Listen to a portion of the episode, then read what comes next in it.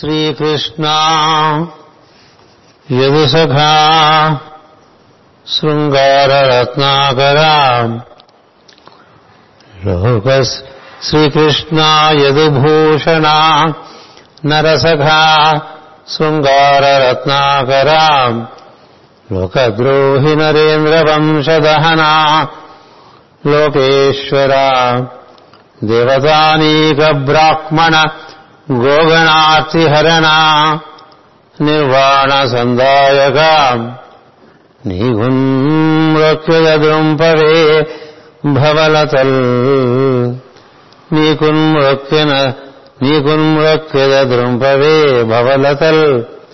నిత్యానుకంపానిధి నగుమగమున్ సుమధ్యమును నల్లని దేహము లచికాట పట్టగునురమున్ మహాభుజములంచిత కుండల కర్ణముల్ మదే భగతియు నిలవేణియు కృపారస దృష్టియుగల్గు గన్నుడు ఇమ్ముగ పొడసూపుగాక కనుమూసిన ఎప్పుడు విచినప్పుడు నీవే తల్లివి తండ్రివి నీవే నా తోడు నీడ నీవే సఖుడవు. నీవే గురుడవు దైవము. నీవే నా పతియు గతియు నిజముగ కృష్ణ నీ పాదకమల సేవయు. నీ పాదార్చకులతోడినయ్యమును నితాంతాపారభుతదయను తపసమందార నాకు దయచేయగదే. మా ఇంటికి విచేయుము నీయంగ్రి సరోజరేణు నికరము శోకన్ మా ఇల్లు పవిత్రం ప్రభు. శ్రీయుత నీ భటుని భువందగదే.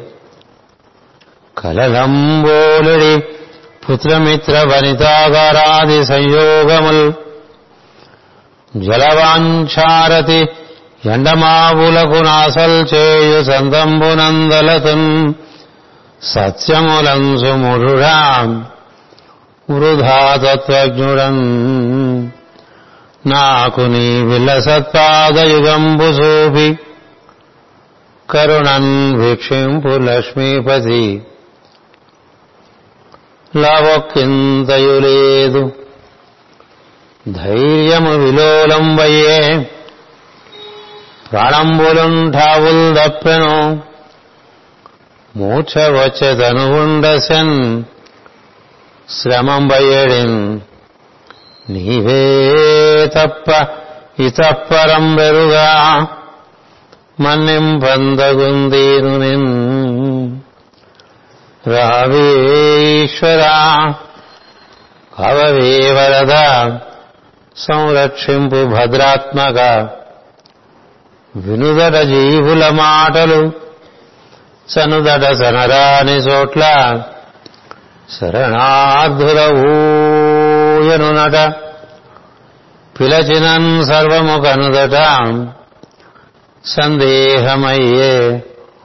ఓ కరుణావార్థి ఓ కమలాప్త ఓ వరద ो प्रतिपक्षविपक्षदूर कुयोकवियो विवन्द्य शोणोत्तमा हो शरणागतामरानोकः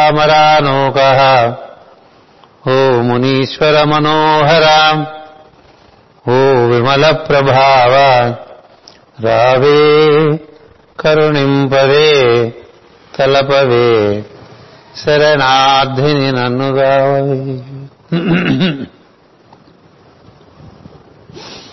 నారాయణం నమస్కృత్య నరం చైవ నరోత్తమం. దేవీం సరస్వతీం వ్యాసం. తతో జయముదీరయేత్ నారాయణ సమారంభాం. श्रीशङ्कराचार्यमध्यमाम् अस्मदाचार्यपर्यन्ताम् वन्दे गुरुपरम्पराम् यत्र योगेश्वरः कृष्णो यत्र पार्थो धनुर्धरः तत्र श्रीर्विजयो भूतिर् ध्रुवानीतिर्मतिर्ममा। సర్వధర్మాన్ పరిత్యజ్య. మామేకం శరణం వ్రజ. అహంత్వా సర్వపాపేభ్యో. మోక్షయిష్యామి మా శుచ నమోస్తు అనంతాయ సహస్రమూర్తయే. సహస్రపాదాక్షి. శిరోర్వాహవే. సహస్రనామే పురుషాయ శాశ్వతే. సహస్రకోటి యుగధారిణీ నమ. ఓం శాంతి శాంతి శాంతి.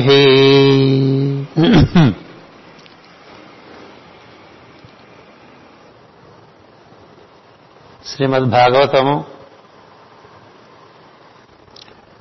పంచమస్కంధము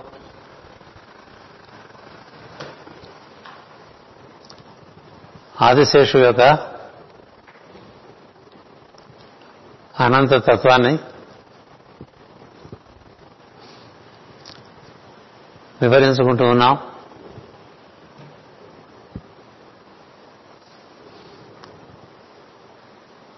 అంతా వ్యాప్తి చెంది ఉన్నటువంటి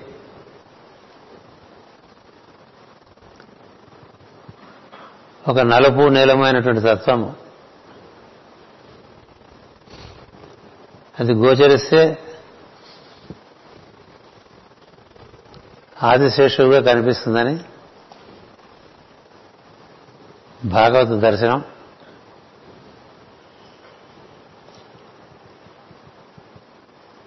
సృష్టి అందరి సమస్త గోళములను తన శిరస్సుపై ధరించి వాటి మూలాధార బలముగా తాననిండి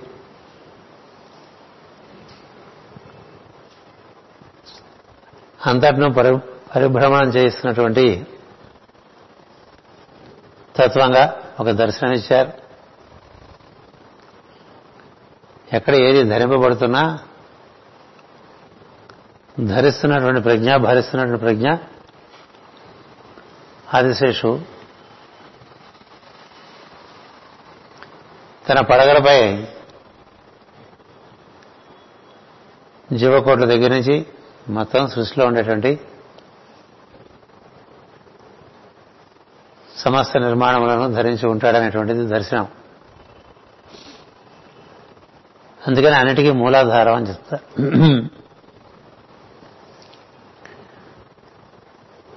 ఈ ఆధారం.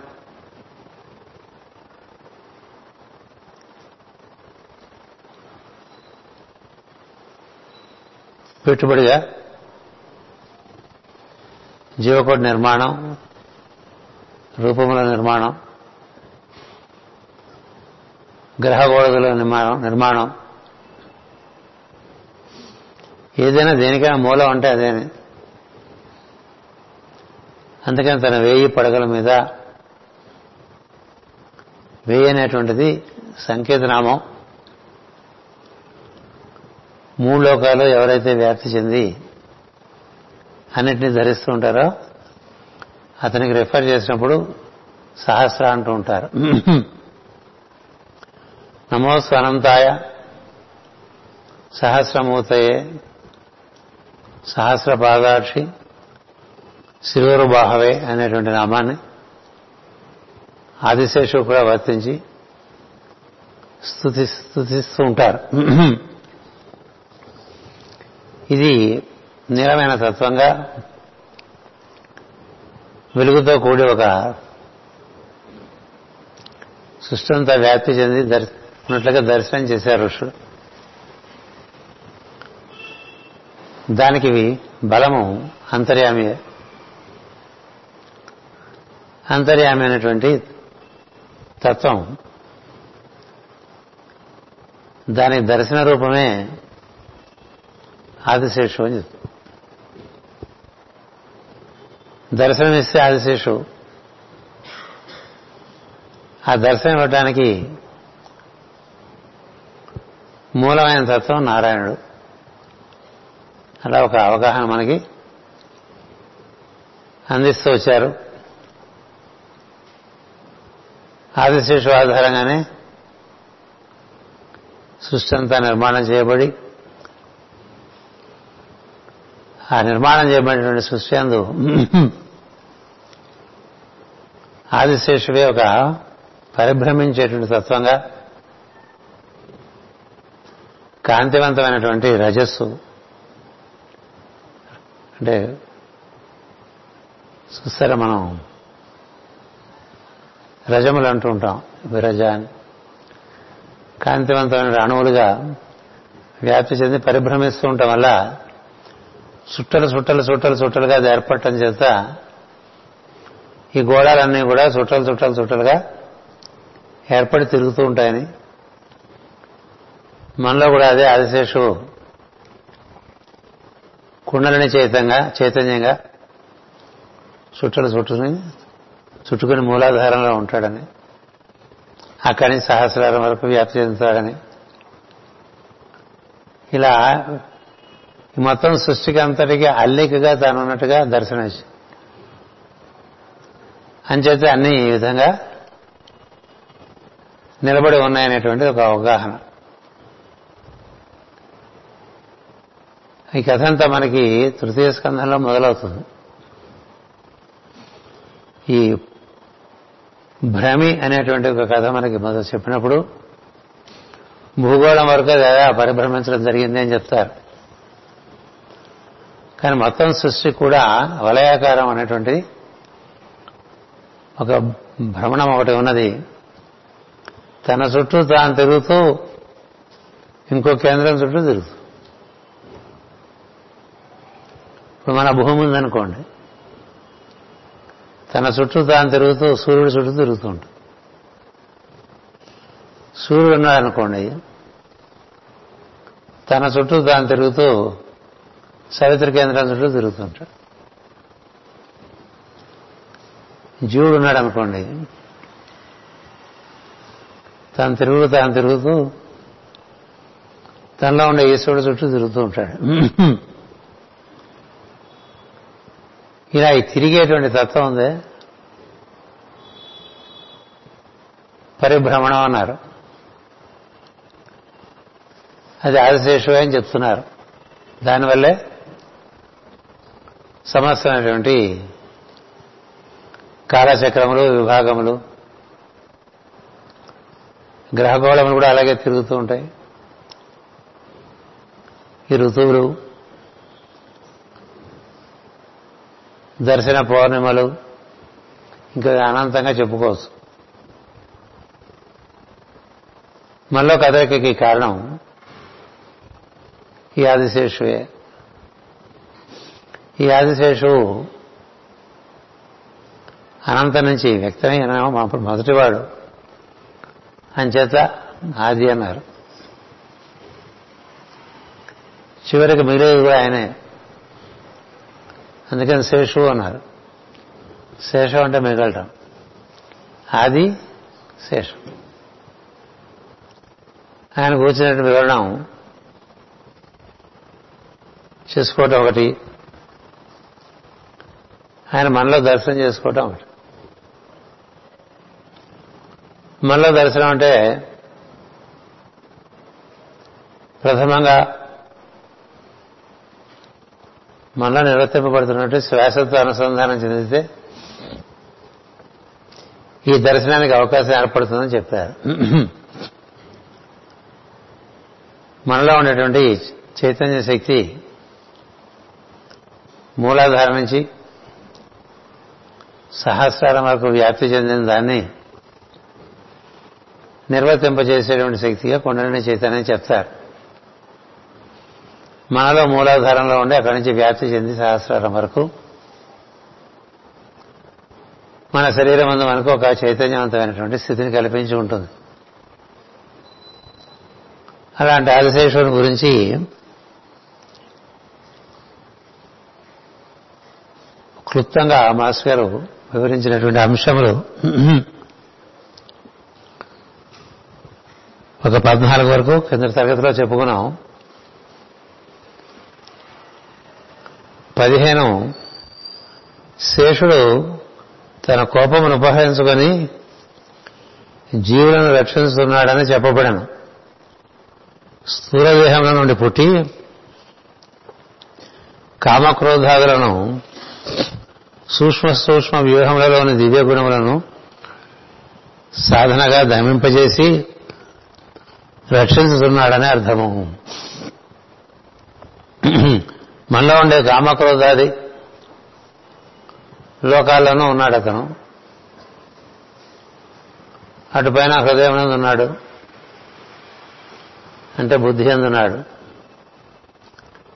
విజ్ఞానంగా ఉంటాడు. ఆనందమయ కోశంలో ఉంటాడు. ఆత్మ లోకంలో ఉంటాడు. పరమాత్మ వరకు వ్యాప్తి చెంది ఉంటాడు. అధోలోకాల్లో సమస్యల ప్రభావం చేత కోపంగా ఉన్నట్టుగా ఉంటాడు. మనమే కదా? కోపంగా ఉంటాం చిరాగ్గా ఉంటాం విసుగ్గుంటూ ఉంటాం బాధపడుతూ ఉంటాం. ఈ మనోమయ లోకంలోనూ కామమయ లోకంలోనూ భౌతిక లోకంలోనూ మన ప్రాణము చైతన్యము పొందే అనుభూతిని శేషుని కోపంగా చెప్పారు. మనం అంతవరకే ఉంటాం. శేషుడు అది అధిగమించి కూడా ఉంటాడని చెప్పడానికి తన కోపమును ఉపసంహరించుకొని జీవులను రక్షిస్తున్నాడని చెప్పాను. చెప్పబడాను మనలో ఈ వికారాలన్నీ తొలగి ప్రశాంతంగా ఉండాలంటే మనం చేయవలసిన పని ఒకటే. గుండె ఎందు నిరంతరము నిర్వర్తింపబడుతున్నటువంటి స్పందనతో బాగా మనసును యోగించి ఉంచాలి లేక ముడివేసి ఉంచాలి కలిపి ఉంచాలి. అలా ఉంచితే అక్కడ వికారాలన్నీ పోతాయి. లేకపోతే ఏవో వికారాలు ఏడిపిస్తూ ఉంటాయి. అక్కడికి వెళ్తే స్పందనలో హృదయ స్పందనలో నేను నేనున్నాను నేనున్నాను అని చెప్తూ ఉంటుంది హృదయ స్పందన. దాని అర్థమే అది ఆ నేనుతో కూడి మనం ముందుకు సాగుతూ ఉంటే ఈ వికారంలో ఉండేటువంటి లోకాలు దాటి పైలోకాలకు మనం ప్రవేశించినప్పుడు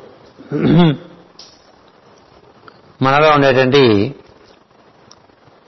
కామక్రోధాదులు అవి సూక్ష్మంగా మనలో ఉంటాయి. ఇక అచ్చుతప్పో లేకపోతే మరి అలా పడ్డదో సూక్ష్మ సూక్ష్మలో వ్యూహం అన్నారు సూక్ష్మ అతి సూక్ష్మ అంటారు. సూక్ష్మ సూక్ష్మ వ్యూహములలోని దివ్య గుణము సాధనగా దమింపజేసి అన్నారు. అంటే లోపల లోపల అనుకోండి. మనసు శ్వాస మీద పెట్టడం అనేటువంటిది ఒక ప్రక్రియ. శ్వాస స్పందనలోకి ప్రవేశించడం అనే మనసు స్పందనలోకి ప్రవేశించడం అనేటువంటిది ఇంకొంచెం లోపలికి వెళ్తాం. అంతకన్నా లోపలికి వెళ్తే సూక్ష్మ స్పందన తగులుతుంది. అది లోపల అంటూ ఉంటాం. నీ లోపల ఉన్నవాడి లోపల అనమాట అక్కడికి వెళ్ళినప్పుడు మనలో దివ్యత్వం. అది మనకి స్పర్శనిచ్చి ఆ స్పర్శ కారణంగా ఈ క్రింది లోకాల్లో మనలో ఏర్పడినటువంటి కామక్రోధాదులన్నీ కూడా అవి దమ్మింపబడతాయి అంటే అంతవరకు ఉపశమించి ఉంటాయన్నమాట. మనం మళ్ళీ మామూలుగా అయిపోతే అవి వచ్చేస్తాయి. వెనుకటి గుణం మేలమాన కదరా సుమతి అన్నట్టు. అందుకని ఎక్కువగా అక్కడే ఉండటం స్పందనలో ఓ సాధనగా నిర్వర్తిస్తూ ఉంటే మనం మన లోపల మన బయట ఏర్పడినటువంటి పరిస్థితుల్లోంచి పుట్టుకొచ్చేటువంటి వికారాలన్నీ దాటి రక్షింపబడతా అనేటువంటిది ఒక అంశం. అందుకని మనం తీరిక వేళలో మనసు అటు ఇటు పరిగెత్తకుండా మనలో ఉండేటువంటి శ్వాసతో చేర్చాలి. ఇది ప్రధానమైన సాధన. యోగానికి కూడా అదే ప్రధానమైనటువంటి అంశం. మనసులో ఉండే ప్రజ్ఞ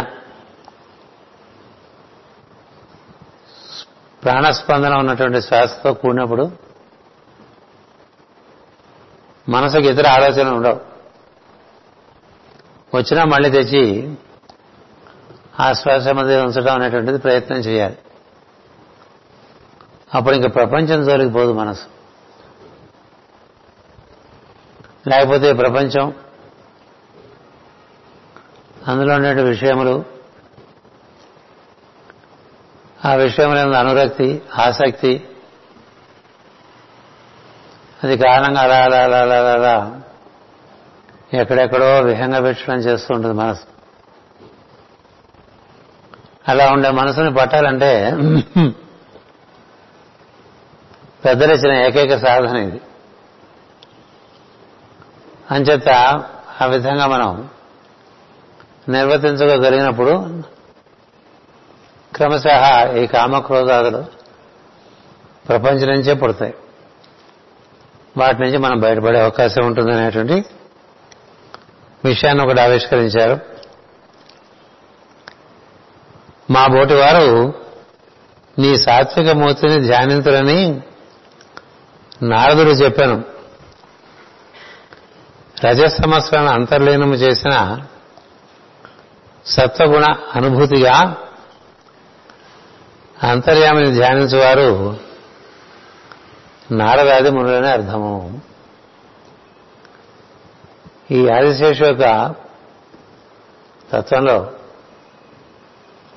రజ సమస్యలు ఉన్నాయి సత్వము ఉన్నది. నారదాది మహర్షులు ఏం చెప్తారంటే సత్వగుణ ప్రధానంగా ఆశ ఆరాధన చేసుకోమని చెప్తారు. వారు అలాగే ఆరాధన చేసుకుంటూ ఉంటారు. ఇప్పుడు నారదుడు తుంబురు తుంబురుడు భగవంతుని యొక్క దివ్యము మంగళము సౌందర్యమైనటువంటి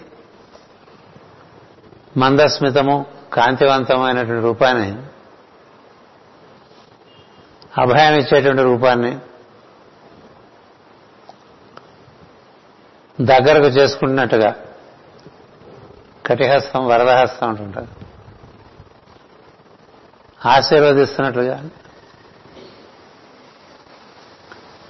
వరమలిస్తున్నట్టుగా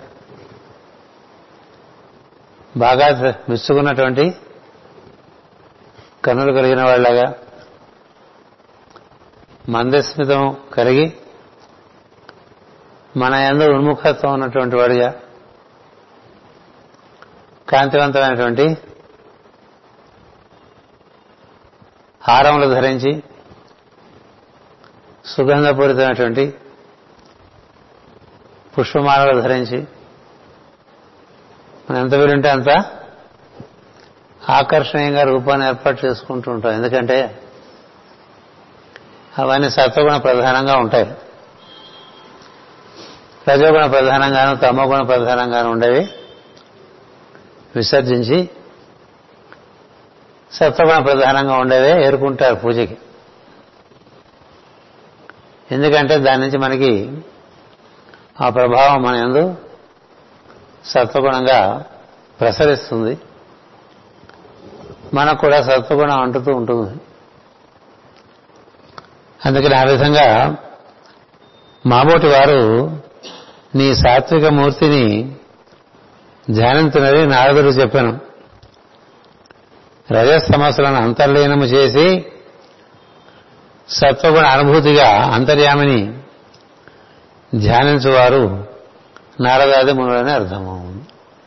ఎప్పుడు అదే కీర్తన చేసుకుంటూ ఉండి అదే దర్శనం చేసుకుంటూ ఉంటూ పద్నాలుగు లోకాలు తిరుగుతూ ఉంటాడు నారద మహర్షి.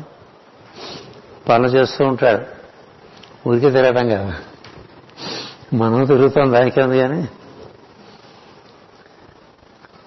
భగవంతుని యొక్క ప్రణాళిక పద్నాలుగు లోకాలను ఎలా నిర్వర్తింపబడుతుందో దర్శనం చేస్తూ ఈ వార్తలన్నీ నారాయణ లోకం వరకు అందజేసేటువంటి వాడు నారద మహర్షులు మనకి మన పురాణాలు చెప్తూ ఉంటాయి. ఎక్కడికక్కడ రజ సంవత్సరం తానే సర్దుబాటు చేస్తూ ఉంటాడు. ఎక్కడ అవసరమైతే ఆ విధంగా సత్వగుణాన్ని అందరికీ ప్రసాదిస్తూ ఉంటాడు ఆటవికుడైనటువంటి రత్నాకరుడికి రామశబ్దం ద్వారా సత్వగుణంలోకి ప్రవేశింపజేశాడు. కదా?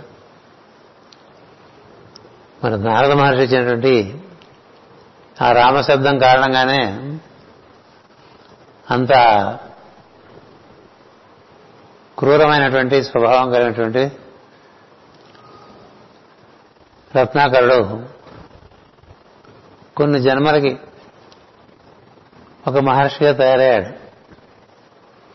సినిమాలో చూపించినట్టుగా అనుకోపోకండి ఇలా మొదలు పెడితే రేపటికి అయిపోదు. అజామినుడు కథ కూడా అంతే. ఒక జన్మలో ఒక సత్వగుణ ప్రధానమైనటువంటి అంశము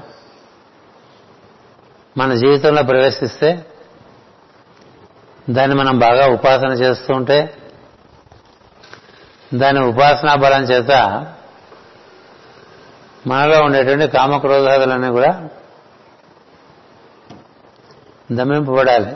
ఈ సమ సత్వంలోకి ఇమిడిపోయి సత్వం ప్రధానమైనటువంటి గుణంగా రజస్ సమస్యలు పనిచేసేట్టుగా ఉంటాయి తప్ప అసలు లేకుండా పోవు. అలా వాల్మీకి అలాగే వేద వాసుదేవ మంత్రం ఇచ్చాడు. ధ్రువునికి వాసుదేవ మంత్రం ఇచ్చాడు. నారద మహర్షి. ప్రహ్లాదుడికి నారాయణ మంత్రం ఇచ్చాడు.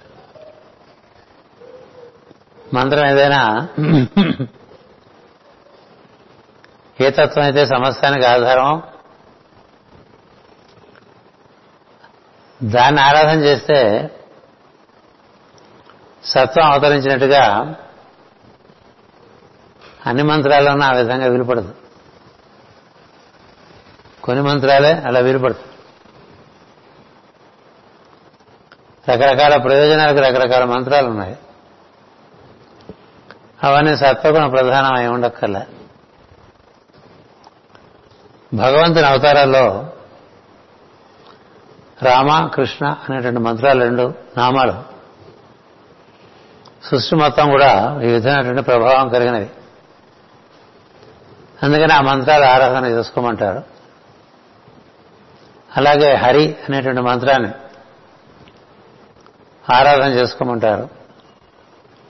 వాసుదేవ అనే మంత్రం. నారాయణ విష్ణు శివ. ఇలా కొన్ని మంత్రాలు ఉన్నాయి. అవి సత్వగుణ ప్రధానంగా ఉంటాయి. శక్తి మంత్రాలు కూడా చాలా ఉన్నాయి. ఓం ఐం హ్రీం శ్రీం అంటూ ఉంటాం కదా. అవి ఏం చేస్తాయో మనకే తెలియదు అందరూ అంటూ ఉంటారు మనం అంటూ ఉంటాం. మంత్రం ఏదైనా గురుముఖంగా తీసుకోవాలి. అది కూడా సత్వగుణ ప్రధానంగా ఉంటే మంచిది. ఉగ్ర నారసింహ మంత్రం తీసుకున్నాం అనుకోండి. వీరాంజనేయ మంత్రం తీసుకున్నాం అనుకోండి. అలా గద ఎత్తు పెట్టుకుని భయంకరంగా నిలబడిన ఆంజనేయుని ఆరాధన చేయకూడదు. అభయం ఇస్తున్న ఆంజనేయుని ఆరాధన. ఆరాధన చేయాలి. ఎందుచేతనంటే సత్వగుణాన్ని ఆరాధన చేస్తున్నాం. రూపం ఏదైనా. ఇప్పుడు కృష్ణుని యొక్క కీర్తనలు చేస్తున్నారనుకోండి అన్ని మధురం మధురం మధురం అంటూ కదా. అసలు నువ్వే మధురానికి అధిపతి అని చెప్పాను కదా. మధురాధిపతి సకలం మధురం. నీ ముక్కు మధురం నీ మూతి మధురం నీ చెవు మధురం నీ పెదవుల మధురం నీ నవ్వు మధురం నీ నడక మధురం అంతా మధురమే అయిపోతే దాన్ని దర్శనం చేస్తున్నవాడు క్రమంగా మధురానుభూతిలోకి వస్తాడు. అది మధుర కదా? అందుకని పరాకాష్ఠగా చెప్పారు. అలాగే రాముని కూడా సౌందర్యమూర్తిగా చెప్తారు. ఇలా మనకి సౌందర్యాన్ని ఆరాధన చేయడం వల్ల అది సత్వగుణ ప్రధానంగా ఉండటం చేత నీలో సత్వం పెరుగుతూ ఉంటుంది. నారదుడు అందరికీ ఉపదేశించే మార్గం ఏది ధ్రువుడికి చెప్పినటువంటి ఉపదేశం చదువుకుంటే చాలా బాగుంటుంది. ఎలా దర్శనం చేయాలో దైవాన్ని. ధ్రువుడికి చెప్పాడు ప్రహ్లాదుడికి చెప్పాడు వాల్మీకి చెప్పాడు. కదా రామాయణం వచ్చిందంటే నా నారదుడే కారణం. భాగవతం వచ్చిందన్నా నారదుడే కారణం కదా. వేదవ్యాస మహర్షికి మరి ఆ విధంగా ఉపదేశం చేశాడు.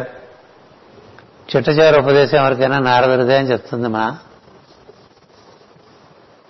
ధర్మం. నారదుని ఉపదేశమైన వాడు ఇంకా పరమాత్మ తత్వాన్ని పరిపూర్ణంగా అనుభూతి చెందుతారు అని చెప్తారు. అందుకని నారదుడు ఇచ్చిన మంత్రాలు మనకి గ్రంథాల్లో ఉన్నాయి. ఆయన చాలా ఉల్లాసంగా ఉంటాడు నారద మహర్షి. కదా? లీలాప్రాయంగానే ఉంటాడు నారద మహర్షి. ఏ లోకాల్లో తిరుగుతున్నా ఆయన ఎందు చిరునవ్వు చెడదు. ఆత్మమిత్రుడు ఎవరికి? అటు విష్ణువుకి ఇటు కృష్ణుడికి అంచేత ఆ విధంగా నారదాది మహర్షులు సత్వగుణ అనుభూతిని పొందుతూ జీవిస్తూ ఉంటారు శాశ్వతంగా. భాగవతం కూడా అందించేది ఈ అత్యద్భుతము ఆనందదాయకమైనటువంటి సత్వగుణమే. భాగవత ఆరాధన చేసేటువంటి వాళ్ళు ఏడుపు మొహం పెట్టు తిరగక్కల ఎందుకంటే ఆరాధింపబడుతున్న వస్తువు హాసంతో కూడి ఉంటుంది. అట్లా ఎప్పుడు ఏదో కోల్పోయినట్టుగా ఉండే మొహాలు చూస్తే వాళ్ళకి చెప్పాలి కొంచెం ఆరాధన విధానం మార్చుకోమని. ఎందుకట్లా ఏదో పోయినట్టుగా ఏడుస్తున్నట్టుగా ఉంటావు ఎందుకు? నవ్వుతూ ఉండొచ్చు కదా. నీలో ఈశ్వరుడు ఉన్నాడు. నువ్వు ఉన్నావు. అంతకన్నా ఐశ్వర్యం ఏం కావాలి. ఎందుకు ఏడు మొహం? ఎంత బా ఆరాధన చేస్తుంటే అంత ఏడు మొహం వస్తుంది అనుకోండి ఆరాధనలో తేడా ఉన్నట్టే కదా? అంచేత అనుభూతిగా అంతర్యామిని ధ్యానించేవారు. ఇవి మనం వివరించుకుంటూ ఉంటే ఏమవుతుంటే ప్రతి పదంలోంచి మనకి అవగాహన పెరుగుతూ వస్తుంది. ఆరాధనలో అనుభూతి లేకపోతే అనర్థం చేయటం కదా? అనుభూతి వినా ఆనందనహి అన్నారు కదా? ఎందుకు ఆరాధన ఏడుస్తూ చేయటం? ఎందుకు వచ్చిందిరా భగవంతురా అని మూడు గంటల ఆరాధన చేశానుకోండి చోట్లు తుడుచుకుంటూ. ఏమిటి ఉపయోగం? ఆనందం ఉండదు. పైగా ఆ స్తోత్రాలన్నీ కూడా వేదవ్యాస మహర్షి ఇచ్చినవి కానీ శంకరాచార్య వారు ఇచ్చిన స్తోత్రాల్లో భగవంతుని వర్ణనలో ఎంత అద్భుతమైనటువంటి గుణగణములను వివరిస్తారండి. వాటి మనం కొంత మనసు పెట్టి చదువుకున్నాం అనుకోండి ఆనందం కలుగుతుంది. అనుభూతి కలుగుతుంది. ఆనందం లేక అనుభూతి లేక ఏమీ లేక ఏదో చేస్తున్నట్టుగా కింద పడి మీద పడి చాలా పూజలు చేస్తున్నాను ఫీలింగ్లో పడిపోయి కదా? ఇప్పుడు ఫీలింగ్ ఎక్కువ కదా? అందుకనే ఫీలింగ్ కాఫీ అంటున్నారు ఇప్పుడు. ఫీలింగ్ ఫ్యాన్ అంటున్నారు. అన్నిట్లోకి ఫీలింగ్లే ఆ సీలింగ్ కాదు. సీలింగ్ ఫ్యాన్ కాదట ఫీలింగ్ ఫ్యాన్ సీలింగ్ కాఫీ అది కాఫీ కాదట feeling coffee to feel the coffee before you drink అని ఆవిడ బాధ. ఆవిడ బాధపడది అంచేత ప్రతి చిన్న విషయంలోనూ ఆనందాన్ని ఇవ్వగలిగినటువంటి వాడు ఆనంద స్వరూపుడైన దైవాన్ని అనుభూతి చెందాలంటే నారదాది మహర్షుల దగ్గరే ఉంది ఆ రహస్యం. అందుకని సంతోషంగా ఉల్లాసంగా ఆరాధన చేసుకుంటున్నారు అనుకోండి మంచి పువ్వులతో చక్కని పసుపు కుంకుమ అక్షతలు గంధం అని అవుతున్న ముఖం వైపు చూస్తూ ఆ పాదాల మీద వేస్తూ ఉంటే ఆనందం కలుగుద్ది. అలా జరిగినప్పుడు ముందు చెప్పినటువంటి రజస్తమోమూర్తిగా కాకుండా ఆదిశేషు సత్వగుణ ప్రధానుడుగా నీకు అమితానందాన్ని ఇస్తాడు. అదే నారదాది మహర్షులు చేస్తూ ఉంటారు బోధిస్తూ ఉంటారని చెప్తున్నారు. బాధతో కానీ అప్రయత్నముగా కానీ ఏ పేరుతోనైనా శేషుని స్మరించి స్మరించినచో పాపములు క్షాళనమై శ్రేయస్సు కలుగునని చెప్పబడిన.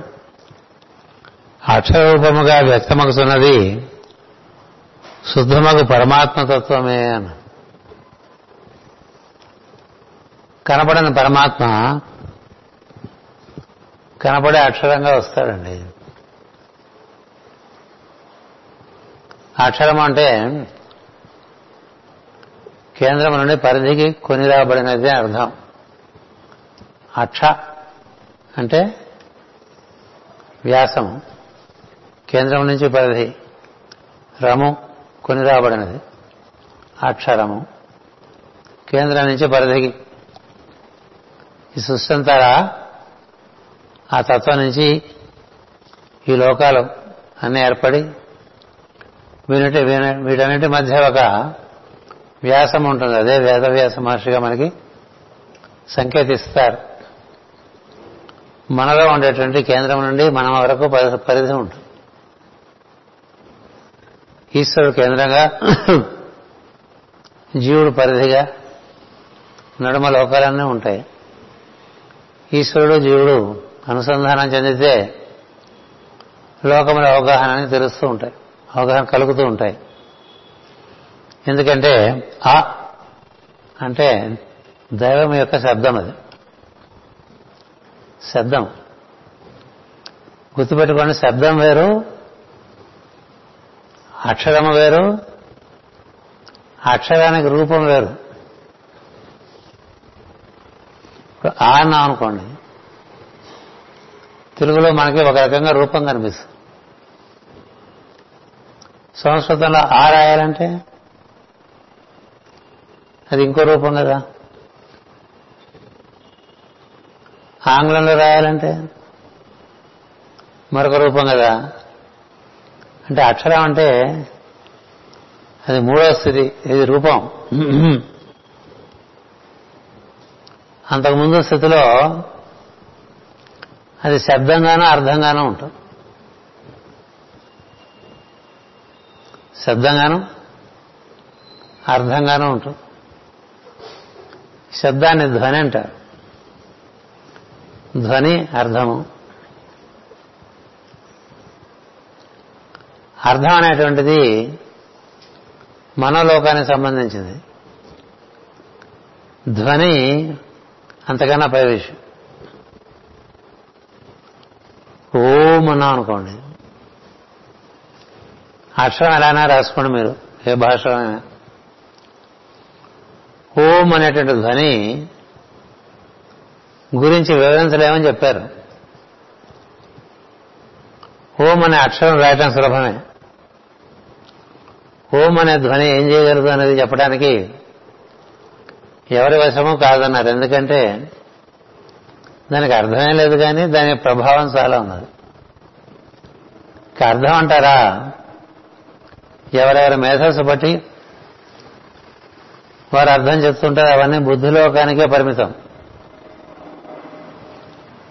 ఏ విషయంలో అర్థం అనేటువంటిది మనోబుద్ధి అహంకార లోకాలకే పరిమితం. ధ్వని అంతకు ముందు నుంచి ఉంటుంది. ధ్వని పట్టు వెళ్ళిన వాళ్ళకి దైవం దొరుకుతాడు. అర్థాల పట్టు వెళ్ళేంత వరకు వాళ్ళు అలా అలా అలా చిలవల పొలవలుగా వెళ్ళి ఎక్కడో ఈ దారి నేను అరణ్యంలో ఇరుక్కుపోతారు. ఏమిటి అరణ్యం అంటే జ్ఞానారణ్యం. మనకి అరణ్యాల అరణ్యాలుగా జ్ఞానం ఏర్పడి ఉన్నది. వీటన్నిటికీ ఒకే సూత్రంగా ఒకే దారిగా ఏర్పడి శరీరుడు ఉన్నాడు. దానికి ఆధారంగా అంతర్యామి ఉన్నాడు. అటు వెళ్ళాలంటే ధ్వని ఆధారంగా వెళ్ళాలి. ఒక మనిషి నుంచి ఒక వాక్కు వ్యక్తమైనప్పుడు ఆ వాక్కులో ఉండే ధ్వని ప్రభావమే ఇతరులను ప్రభావితం చేస్తుంది. అర్థం అంతగా ప్రభావం ప్రభావం ఇవ్వదు. కొన్ని కొన్ని ధ్వనులు ఎదుటివారిని ఆకర్షింపజేసి వారి అందరూ చైతన్యాన్ని ప్రచోదనం గావిస్తూ ఉంటాం. కొంత కొంతమంది అనేక అనేక విశేషములతో కూడినటువంటి రహస్యార్థములను వివరించవచ్చు. వినేవారికి తలకా నొప్పిగా ఉంటుంది. ఏమిటి తేడా అంటే ధ్వని లేదు. అర్థం తెలుసు. అర్థం తెలిసి ధ్వని లేనివారు వినేవారిలో ఉండేటువంటి చైతన్యాన్ని స్పర్శించలేరు. ధ్వని జీవలక్షణంగా ఉండేటువంటి వారు ఎదుటి వారికి ఆ విధంగా ప్రచోదనం కలిగించగలరు. అందుకనే నన్ను వినండి రా అంటూ సరస్వతిదే అంటూ ఉంటుంది నన్ను ఇందులో ఉంటుందేమోలండి ఉంది ఇక్కడ నన్ను వినండి. అంటే ధ్వని వినమని. ఇప్పుడు సంగీతం ఉందండి. వాళ్ళు ఏదో వాయిద్యం వాయిస్తుంటారు మనకు పాట కూడా తెలియదు కదా? పాట పిలిస్తే మనసు అర్థం కోసం వెతుక్కుంటూ ఉంటుంది. కదా? పాట తెలియపోతే ఆ భావం తెలియపోతే రాగాన్ని పట్టుకుంటుంది రాగం మనలో జరిగేది. ధ్వని మన పలికే పైపురా. అంతా ఓంకారం నుంచే పుట్టుకొచ్చినాయి. అన్ని అన్ని విద్యలు ఓంకారంలోకే చేరిపోతాయి. అందుకని ధ్వని పట్టుకుని వెళ్ళేవాడు మూలాన్ని చేరుతాడు. మీరందరూ చదువుకుని ఉంటారు. పురుషమేధం పుస్తకంలో శ్రీకృష్ణ యొక్క వేణుగాన ధ్వనిని పట్టుకుని ఉద్ధవుడు ఆ ధ్వని ఉద్భవించే స్థానంలోకి చేరుకున్నాడు అని కదా? అది లోపల ఉంటుంది. ధ్వని ధ్వని ఉద్భవించి ప్రాణమే ప్రణవమై ప్రణవమే శ్వాసై స్పందనయే స్పందనయే శ్వాసగా ఉంటుంది. దాన్ని పట్టుకుని వెళ్ళేవాడు మూలంలోకి వెళ్ళిపోతాడు. నువ్వు ఎన్ని పుస్తకాలు చదివినా ఇది చేయకుండా కాదు.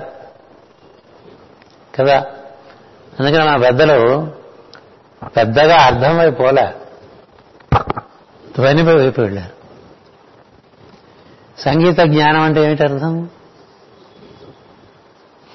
ఆ ధ్వని విని పలకగలిగిన వాడు సంగీతజ్ఞ సంగీతజ్ఞుడు. అది లేని వాడు పాడితే బాగుండదు. బాగుండదు. అది లేని వాడు మాట్లాడినా బాగుండదు. ఏం చేద్దంటే ఆ ధ్వని అది శుద్ధ చైతన్యం. ఇక్కడ ఏం చెప్తుంది చూడండి?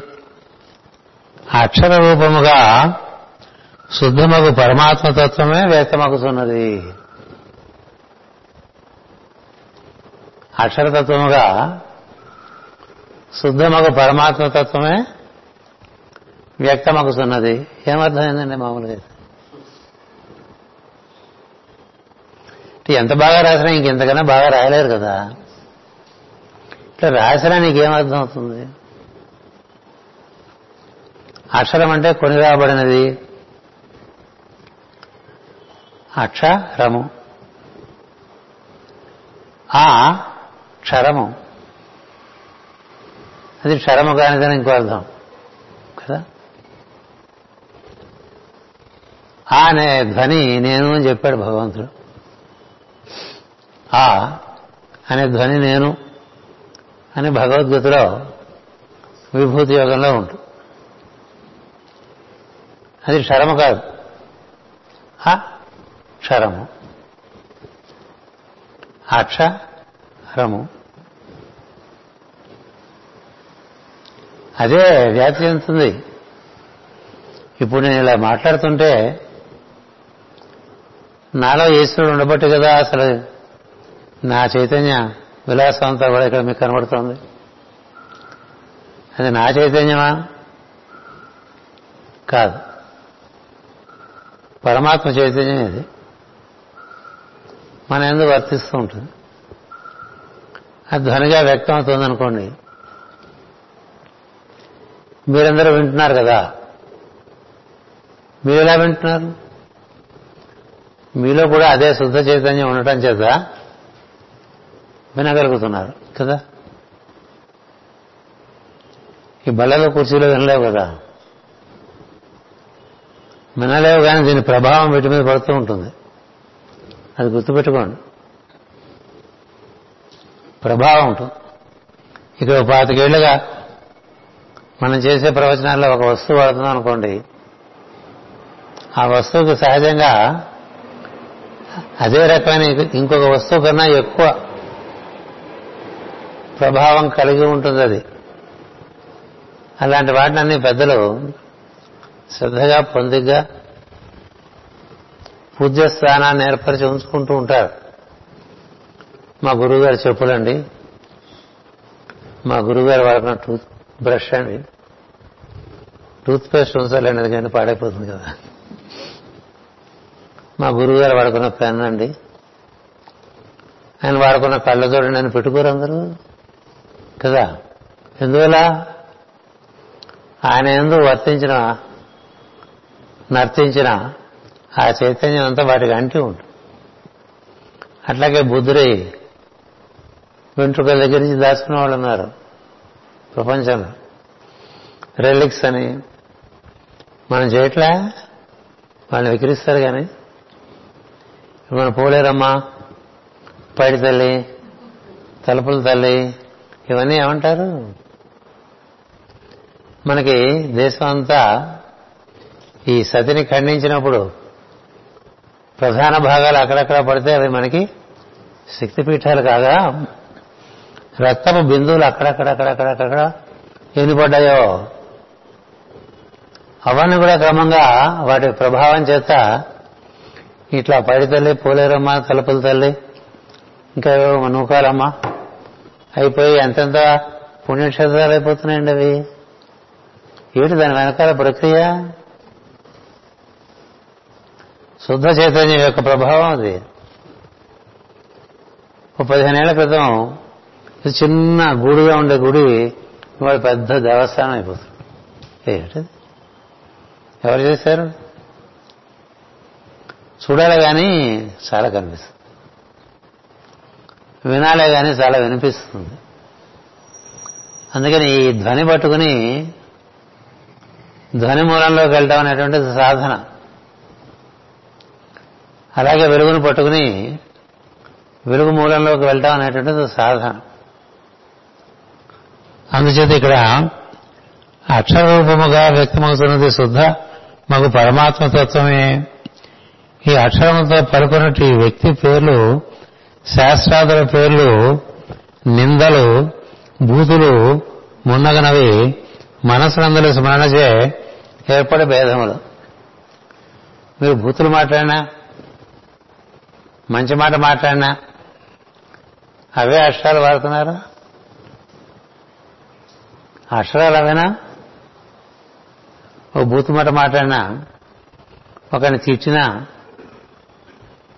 ఒకరిని అమర్యాద చేసినా?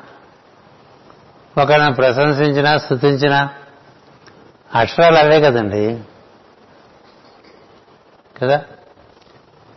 అర్థాల వైపు వెళ్తే ఒక రకంగా ఉంటుంది. ధ్వని వైపు వెళ్తే ఇంకో రకంగా ఉంటుంది. అందుకని అమ్మవారిని తత్వార్థ వర్ణాత్మికం అన్నప్పుడు మాస్టర్ గారు ఒక వివరణించారు చోట. అమ్మవారు ఇరవై నాలుగు అక్షరాల్లో ధ్వని వినండి అర్థం కోసం పాకులాడకండి ఓం తత్సవితుర్వరేణ్యం భర్గోదేవస్య ధీమహి ధియ యోన ప్రచోదయాత్ అని పలికినప్పుడు ఆ అక్షరములో లో ఉండేటువంటి ఛందోబద్ధమైనటువంటి ధ్వని వింటే నీలో ఉన్నటువంటి తత్వం చక్కగా ప్రతిస్పందిస్తుంది. అర్థమై వెళ్ళేవా స్వస్తావని చెప్పి. మెదడులో ఉండిపోతావు మనసులో ఉండిపోతావు. అందుకనే మన శ్లోకాలు కానీ మంత్రాలు కానీ అందులో ఉండే ఛందస్ చాలా ముఖ్యం. అనుదాత ఉదాత్త స్వరములు చక్కగా పలుకుతూ ధ్వని వినాలి. లేకపోతే అవి ఒకటిగానే ఉంటాయి. ఎందుకంటే శేషుని స్మరణతో ఏ పదమును ఉచ్చరించను? శేషత్వమున సుగనము అని. శేషుని స్మరణతో ఏ పదము ఉచ్చరించను? శేషత్వం నొసగను శేషుడు అంటే ఇక్కడ ధ్వని ప్రధానంగా భావన చేయాలి. మనలో కూడా చక్కగా ధ్యానం చేసుకుంటున్న వారికి లోపల ఒక ధ్వని వినిపిస్తుంది.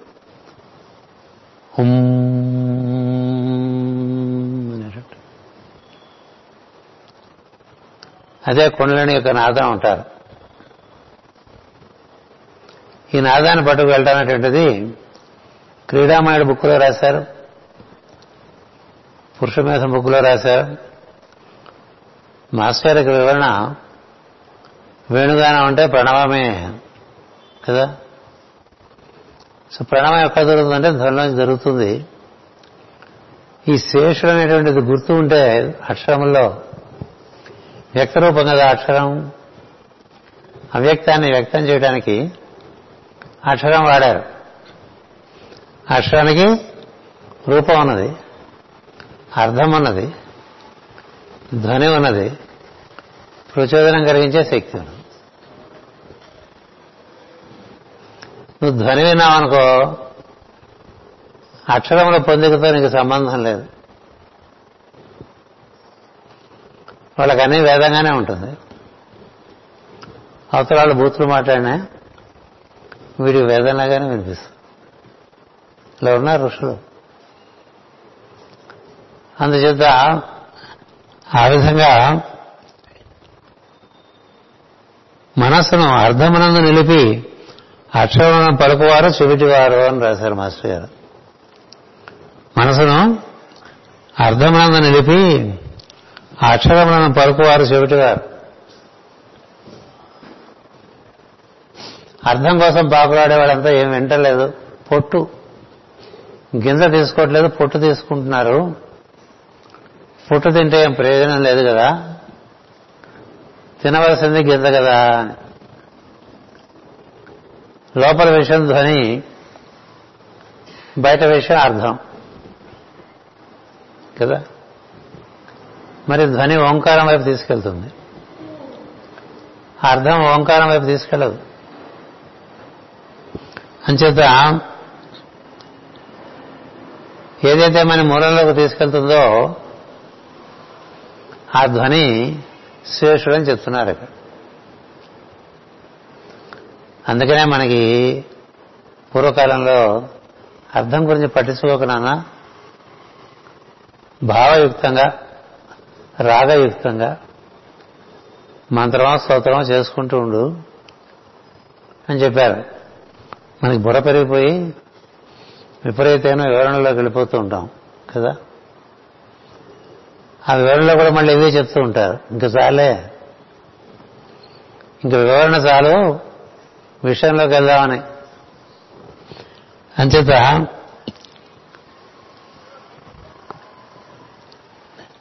చెవిటివారు అక్షరమందుల శబ్దమును శబ్దమందు మనసు నుంచి పలుకువారు అక్షరమందరి శబ్దమందు మనసు నుంచి పలుకువారు నిజముగా వినగలిగిన వారు. సమవేదమందరి బుద్గీధ విద్యోపాసనమున తెలుపబడినది అన్నారు. ఉద్గీత అనే రెండు విద్య ఒకటి అంటే ఇది లోపల విషయాన్ని వింటూ ఉంటుంది. పుట్టు పుట్టు మాటలు వస్తూ ఉంటాయి. జీవుడి ఏదో ఆక్రందన ఉంటుంది ఈ మాటల్లో. తెలిసిన వారు వీడు ఎందుకు వచ్చాడో? వీడికి ఏం కావాలి? ఏం మాట్లాడుతున్నాడు? ఆ లోపల విషయాన్ని వింటూ ఉంటారు. అన్నిటికీ మూలంగా లోపల ధ్వని ఉన్నది ప్రణవం ఉన్నది ప్రాణం ఉన్నది. అటుపోతూ ఉంటారు. వాడి ప్రాణం ఏమైనా అలదడి ఉన్నదా చూస్తారు. మాట్లాడుతుంటే తెలుస్తుంటుంది. వాళ్ళు ఎంత అలదడి ఉన్నదో తెలుస్తుంది. తెలిసిన వాడికి అది ముఖ్యం. ఒరే ఒరే ఒరే జీవుడు. అలదడితో కొట్టుకుపోతున్నాడు రా ఏదో మాట్లాడుతున్నాడు అది వేరే విషయం. వీడికి అలదడి తగ్గించాలి కదా. అది పద్ధతి. వినగలిగిన వాళ్ళు అలా వింటారండి. వినలేని వాళ్ళు వింటున్నాం అనుకుంటూ ఏదో వింటారు. అందుచేత ఈ ఉద్గీత లోపల పలుకుతున్న జీవుడు పలుకుతున్నటువంటి అతని ఆవేదన అతని ఆక్రోశము. అది వింటారు. వాడు చెప్పే సోదంతా వినరు. ఎందుకంటే చెప్పిందే చెప్తూ ఉంటాడు ఇప్పుడు ఎందుకంటే ఆందోళన ఆవేదన అదే సోద కదా? ఎప్పుడు చెప్పినా అదే సోద కదండి. వీడు సొద మాట ఎట్లా ఉంచి వీడికి ఏం కావాలని చూస్తుంటారు కదా? తెలిసిన వాళ్ళు. అది ఎవరికి వీలుపడుతుందంటే లోపల విషయం వినగలిగిన వాళ్ళు. దాన్ని చెప్పారు ఇక్కడ మాస్టర్ గారు.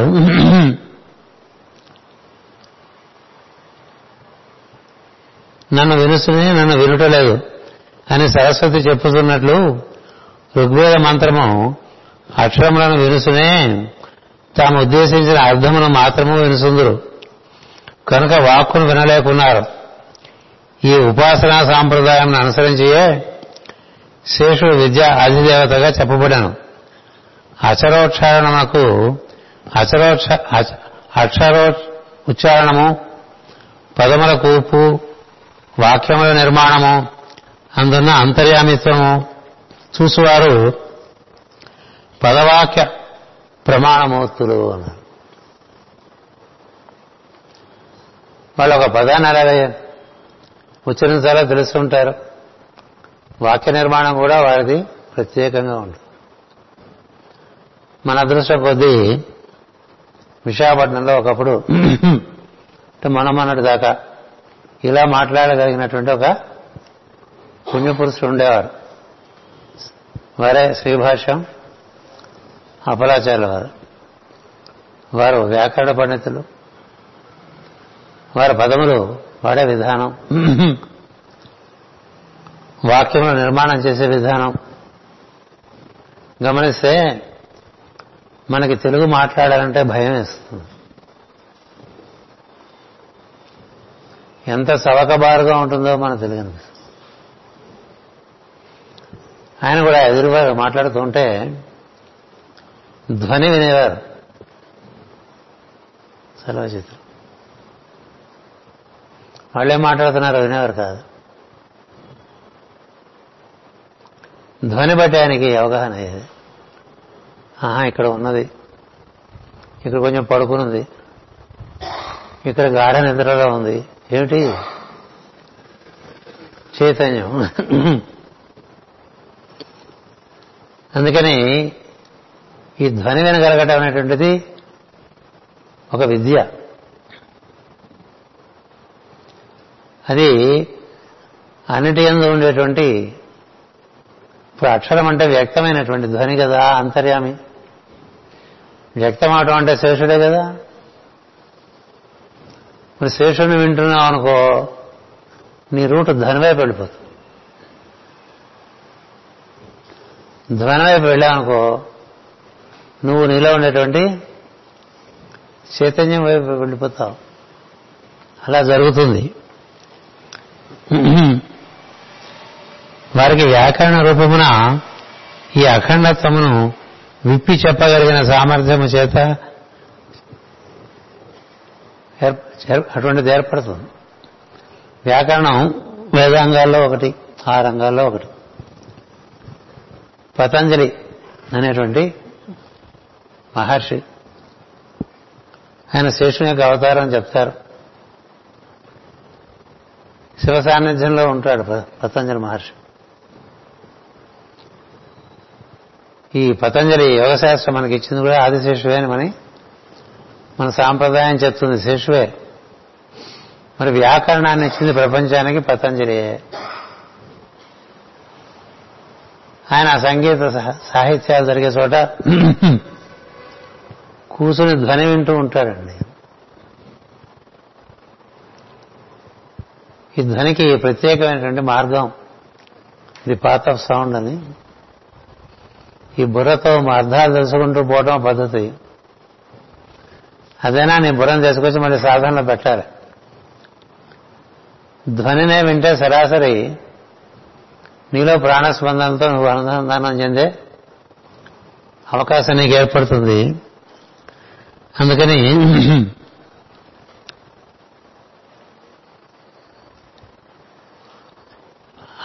అక్షర ఉచ్చారణము పదముల కూర్పు వాక్యముల నిర్మాణము అందున్న అంతర్యామిత్వమును చూసువారు పదవాక్య ప్రమాణమూర్తులు. వారికి వ్యాకరణ రూపమున ఈ అఖండత్వము విప్పి చెప్పగలిగిన సామర్థ్యము చేతనే పతంజలి శేషుని అవతారముగా గుర్తింపబడను. పదవాక్యాదులలోని అఖండత్వమును వినలేని వారు ఎవరు గూడని చెప్పుకొని సుందరు. ఇప్పుడు చూడండి పదవాక్యాదులలోని అఖండత్వం. మాట్లాడుతూ ఉంటాం పదాలన్నీ కూర్చి వాక్యాలుగా చేరుస్తాం. వాక్యాలు పలుకుతూ ఉంటాం. మళ్ళీ శ్వాస పెంచుకుంటాం మళ్ళీ వాక్యం పలుకుతూ ఉంటాం కదా. సౌండ్ సైలెన్స్ సౌండ్ సైలెన్స్గా సాగుతుంది కదా. ఆ సైలెన్స్ ఆ సౌండ్కి బ్రేకా? బ్రేక్ కాదు. May we speak the silence without breaking it అంటూ ఉంటాం కదా. నిశ్శబ్దంలో శబ్దం ఉంది. ఈ శబ్దము నిశ్శబ్దాన్ని ఉండేటువంటి అఖండత్వాన్ని గుర్తించడం ఇక్కడ చెప్తున్నారు. శబ్దము నిశ్శబ్దము. మధ్య ఉండే అఖండత్వాన్ని నింపినవాడు ఎవరంటే ఆదిశేషువు అని చెప్తున్నారు. నిశ్శబ్దంగా ఉన్నప్పుడు నీకు ధ్వని వినిపిస్తూ ఉంటుంది. ఎందుకంటే సృష్టిలో ఆ ధ్వని ఉన్నది. ఆ ధ్వని ఆధారంగానే అన్ని నిలబడి ఉన్నాయి. బాగా నిశ్శబ్దంగా ఉన్న చోట అలవాటు లేక చాలా మందికి భయం వేస్తూ ఉంటుంది.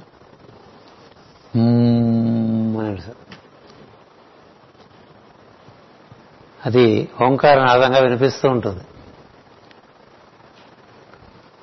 అది ఆధారంగా అక్షరాలు మళ్ళీ పైకి తేలుతూ ఉంటాయి మళ్ళీ మునుగుతూ ఉంటాయి. ధ్వనులు పుడతాయి పదములు పుడతాయి వాక్యాలు పుడతాయి. అవి పుట్టినప్పుడు పుట్టినప్పుడు ఒక అనంతంగా ఒకటి సాగుతుంది కదా ధ్వని. మన నది ఒడ్డున కూర్చున్నాం అనుకోండి అలా అలలలలుగా తరంగాలుగా నది పారుతున్నట్టుగా కనిపిస్తుంది. ఆ తరంగాల మధ్య నీళ్ళు లేవు. తరంగాలుగా నీళ్ళున్నాయి. తరంగాల మధ్య నీళ్ళు లేవా? ఇట్లా కనబడిన చోట కూడా నిండు ఉన్నటువంటి వాడు అనంతుడు. ఈ విధమైన అవగాహన ఉన్నప్పుడు ఇద్దరు మనుషుల మధ్య ఉన్నటువంటి చోట్ల కూడా నిండు ఉన్నటువంటిది అంతర్యామి అని తెలుస్తుంది. లేకపోతే తెలియదు. శాస్త్రజ్ఞం అయితే ఇద్దరి మధ్య సూట్లో ఉన్నటువంటి రేడియో తరంగాలు ఉన్నాయంటారు. ఇవి రకరకాలు చెప్తూ ఉంటారు. అసలు చోట్లో ఖాళీ లేదంటారు మన పెద్దలు. చోట్లో ఏం లేకపోతే అది ఖాళీ అనుకోపోకుండా అది చోటు చోట్లో ఖాళీ లేదు. ఎందుకంటే నేలంతో నిండి ఉంటుంది. అందుకని చోటు ఖాళీ అనుకునేది అది నీ బుర్రలో ఉండే ఖాళీ అని మాస్టర్ గారు ఎగతాళి చేస్తుండేవారు. నీ బుర్ర ఖాళీదా? నీకు అవగాహనలో లేమి ఉండటం చేత ఖాళీగా ఉందంటావు? ఖాళీగా ఉంటా ఉంటూ ఏం లేదు మొత్తం అంతా. అదే నిండి ఉందని చెప్తారు. శబ్దానికి శబ్దానికి మధ్య వాక్యానికి వాక్యానికి మధ్య ధ్వని నిండి ఉన్నది. అది తెలిసిన వాడికి ఎప్పుడూ ఓంకారం వినిపిస్తూనే ఉంటుంది. సృష్టినంతకాలం ఓంకారం ఉంటూనే ఉంటుంది. ఓంకారం అయిపోవటం అంటూ ఏం లేదని జ్వాలపూర్ మహర్షి పేర రాశారు ఆయన గ్రంథాలు ఓంకారం అయిపోవటం అంటే ప్రళయం రావటమే అని చెప్పారు. అందుచేత ఈ విధమైనటువంటి అవగాహన మనకి ఈ బాధతో కానీ అప్రయత్నంగా కానీ ఏ పేరుతో కానీ శేషుని స్మరించి స్మరించిన సో పాపములు క్షాళనమై శ్రేయస్సులు కలుగును అని చెప్పారండి. అట్లా ఎట్లా? అందుకని వివరణ అంతా ఇవ్వాల్సి వచ్చింది. బాధతో కానీ అప్రయత్నముగా కానీ ఏ పేరుతో కానీ పలికితే శబ్దం వస్తుంది కదా. దానికి ధ్వని ఆధారం ఉంది కదా. ధ్వనికి నీ చైతన్యం ఆధారంగా ఉంది. ప్రాణం దానికి పెట్టుబడిగా ఉంది. ఈ రూట్లో వెళ్ళామనుకోండి అంతర్యామి ఉంటాడు. ఈ విధంగా శేషం దర్శనం చేస్తుంటే ఏం వింటున్నా పర్వాలేదు ఏం చూస్తున్నా పర్వాలేదు. ఏం చూసినా అది దైవం యొక్క వ్యక్త రూపమే ఏం విన్నా అది దైవం యొక్క అక్షర రూపమే అనే భావన ఉన్నవాడికి ఎటు చూసినా అవే ఉంటాయి. ఎందుకని చూస్తూ ఉంటాం వింటూ ఉంటాం. అంతే కదా? మెయిన్ ఫ్యాకల్టీస్ అవేగా? చూస్తూ ఉంటాం వింటూ ఉంటాం. మీరు చూసేది నన్నే మీరు వినేది నన్నే కానీ నన్ను చూడరు కాబట్టి గుడ్డివాళ్ళు. నన్ను వినరు కాబట్టి చెమిటివాళ్ళు ఇలా కనీసం ఆ కనబడుతున్న మూలంలో అంతర్యామి సంగతి ఎలా శేషునిగా చూడమంటున్నారు. ఎందుకని శేషుని అంటే ప్రథమంగా వ్యక్తమైనటువంటిది. ప్రప్రథమంగా వ్యక్తమైనటువంటిది ఆది.